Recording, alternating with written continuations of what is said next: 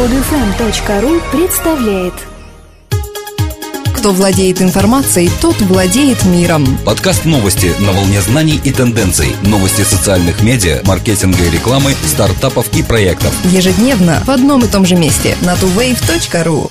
Партнер выпуска новостей – форум webimha.ru. Все, что нужно веб-мастерам, оптимизаторам и владельцам интернет-бизнеса. Уже сейчас доступны бесплатные аудиты сайтов и возможность узнать статус сайтов ДМОЗ от редакторов известного каталога. Форум webimha.ru.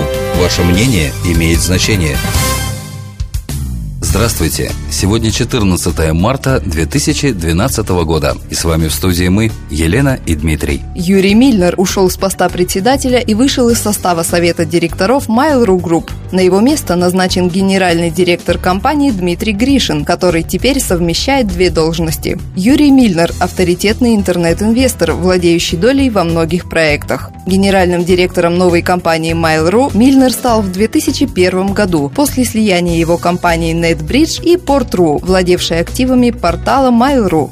Основанный им в 2005 году инвестиционный фонд Digital Sky Technologies был переименован в Mail.ru Group в конце 2010 года. В его активах доли во многих международных проектах, а также Mail.ru, Одноклассники, ICQ, миноритарный пакет акций ВКонтакте и многие другие. Тогда же Юрий Мильнер и стал председателем совета директоров Mail.ru Group. Покидая пост, Мильнер выразил уверенность, что компания Mail.ru обладает отличным потенциалом, чтобы развить достигнутый успех под руководством Дмитрия Гришина. Стоит заметить, что капитализация Mail.ru Group превышает капитализацию такого интернет-монстра российского рынка, как Яндекс, а Юрий Мильнер уже достаточно отдалился от непосредственного управления компанией, углубившись в развитие DST Global. То есть момент такого расставания вполне объясним. Агентство Курата, занимающееся созданием контента, доказало, что контент-маркетинговые компании, в которых используются изображения, демонстрируют более частые клики перспективных клиентов. В своем исследовании Курата обнаружила увеличение взаимодействия на 47% для тех статей, на страницах с которыми были размещены изображения изображения или фотографии по сравнению с теми, которые не были иллюстрированы. Помимо пользы для читателя, фотографии в рамках контент-маркетинговой кампании обеспечивают небольшую, но важную выгоду для SEO. Само изображение не имеет особого значения для оптимизации, но метаданные, используемые для изображения, включая его название и подпись, дают больше информации для индексации поисковыми ботами.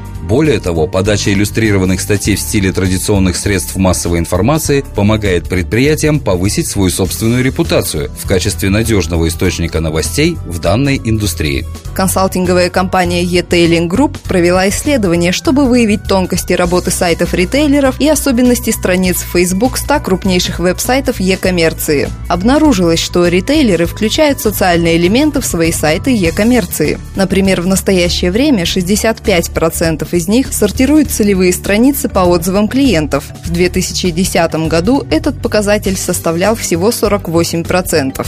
Некоторые ритейлеры создают отдельные вкладки на целевой странице, которые позволяют покупателям просматривать результаты на основе этих отзывов. Разделы вопросов и ответов на странице товара увеличились до 24% от размера всего сайта торговца. Год назад эти разделы занимали всего 18%. Покупателям не слишком нравится заниматься шопингом в социальных сетях. Но это не останавливает 51% ритейлеров, предлагающих потенциальным покупателям просматривать товары в Facebook. 16% из них дают возможность покупать непосредственно через страницу в социальной сети. Прочие дают ссылки на свои сайты электронной коммерции. Будут ли эти попытки продолжены, зависит от того, удастся ли ритейлерам придумать, как убедить покупателей покупать через Facebook.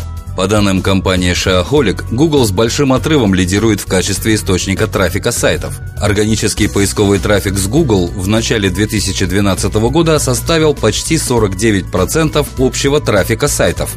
Это означает, что компании, стремящиеся повысить видимость своих сайтов, должны ориентироваться именно на Google при планировании SEO-компаний. Так они смогут получить больше пользы, чем при работе с другими поисковыми машинами. Согласно исследованию Shaaholic, Bing в феврале привлек чуть более 1% общего органического трафика, а Yahoo – около полутора. По социальному реферальному трафику лидирует Facebook. В феврале социальная сеть сгенерировала 6,4% трафика, а в январе этот показатель составлял почти 7%. По реферальному трафику Pinterest превосходит Google+, LinkedIn и YouTube вместе взятые. Это неудивительно, если учесть специфику сервиса, направленного на распространение материалов сторонних ресурсов со ссылками на них. Твиттер помогает организаторам Олимпийских игр 2012 в Лондоне бороться с паразитическим маркетингом. Официальными партнерами игр 2012 года являются Coca-Cola, Visa и Макдональдс. Такие крупные компании могут позволить себе отдать миллионы долларов за то, чтобы их имена ассоциировались с престижным мероприятием.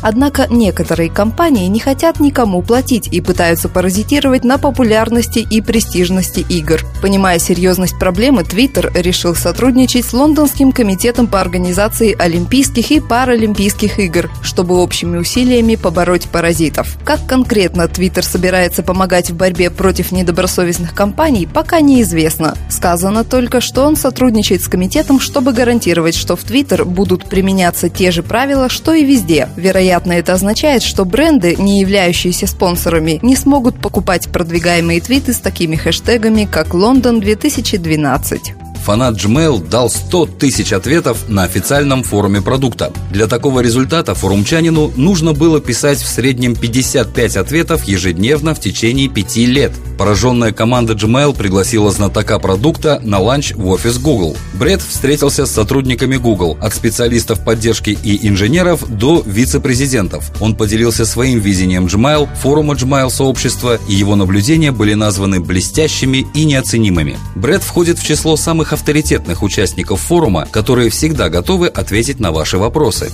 Подобные личности в ранге экспертов встречаются в любом популярном сообществе. Существование таких бретов, пользующихся доверием и уважением других членов тематических сообществ, большой плюс для любого бренда. Ведь это именно те люди, которые порождают доверие к конкретному продукту, благодаря своей непричастности к официальным представителям компании. Друзья, мы выпустили приложение для Android. Скачать его можно по ссылке в подкасте, ввести в поиске Android маркета слово TuWave на английском или на нашем сайте tuwave.ru. Скачать другие выпуски этой программы и оставить комментарии вы можете на podfm.ru.